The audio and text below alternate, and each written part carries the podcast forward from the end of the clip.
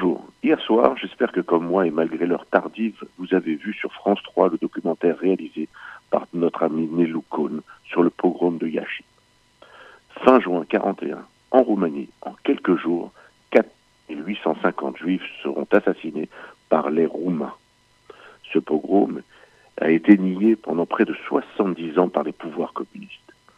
Les témoignages et les images nous replongent dans l'horreur de cette haine viscérale du juif qui avait envahi l'Europe et avait permis à tous les antisémites de s'exprimer et de pouvoir passer des idées aux mots et des paroles aux actes.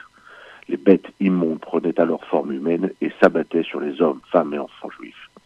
Bravo et merci à Néloukoun d'avoir redonné vie à ces 270 000 juifs roumains qui ont été assassinés entre 1941 et 1944. Lendemain de la Shoah, nous étions persuadés que le cauchemar et l'inhumanité allaient cesser à tout jamais. Le plus jamais ça semblait être une évidence, mais c'était sans compter sur la viralité d'un mal qui attendait le bon moment pour se réveiller.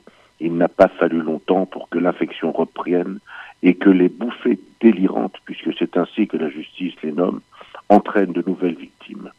La folie meurtrière a frappé partout et d'autres génocides ont depuis été commis.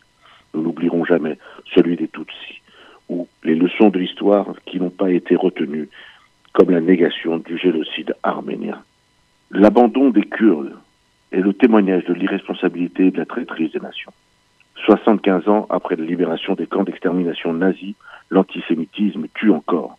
La liste est longue des victimes de cette haine du juif. Les héritiers des nazis sont toujours là et partout. De nouveaux visages, celui de l'islamisme intégriste. 75 ans après la Shoah, partout, en Europe, comme aux États-Unis, des juifs sont molestés et tués parce que juifs. Nombreux sont les rescapés des pogroms passés à avoir choisi d'assumer leur destin en rejoignant la terre d'Israël. Ils y ont construit le pays juif et y ont fondé l'armée juive.